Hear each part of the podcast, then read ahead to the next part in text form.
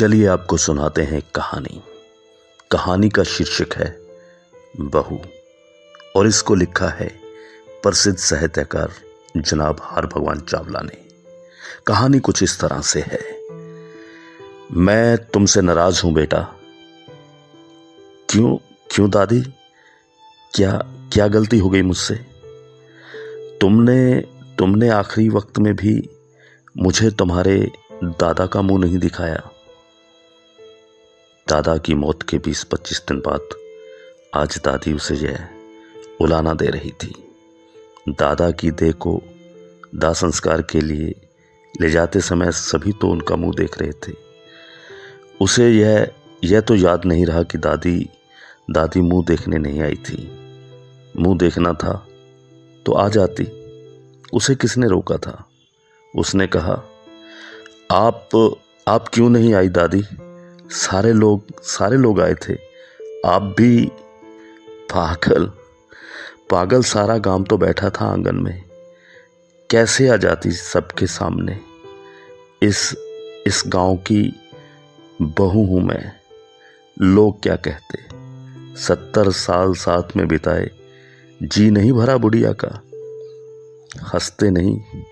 हँसते नहीं क्या लोग? तू तू अगर हाथ पकड़ कर ले जाता तो तो बात और थी।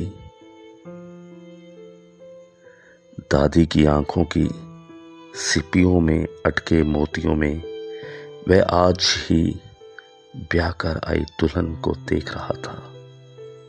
दुल्हन को देख रहा था। ज़िंदगी जिंदाबाद। चलिए आपको सुनाते हैं कहानी। कहानी का शीर्षक है, बहू। और इसको लिखा है प्रसिद्ध साहित्यकार जनाब हर भगवान चावला ने। कहानी कुछ इस तरह से है। मैं तुमसे नाराज़ हूँ बेटा। क्यों क्यों दादी? क्या क्या गलती हो गई मुझसे? तुमने तुमने आखिरी वक्त में भी मुझे तुम्हारे दादा का मुँह नहीं दिखाया। दादा की मौत के बीस पच्चीस दिन बाद आज दादी उसे यह उलाना दे रही थी। दादा की देह को दाह संस्कार के लिए ले जाते समय सभी तो उनका मुँह देख रहे थे। उसे यह यह तो याद नहीं रहा कि दादी दादी मुँह देखने नहीं आई थी। मुँह देखना था तो आ जाती। उसे किसने रोका था? उसने कहा, आप आप क्यों नहीं आई दादी? सारे लोग सारे लोग आए थे।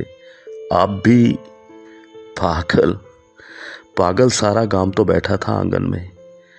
कैसे आ जाती सबके सामने? इस इस गाँव की बहू हूँ मैं।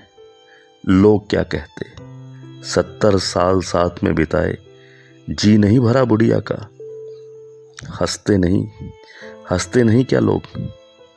तू तू अगर हाथ पकड़ कर ले जाता तो तो बात और थी।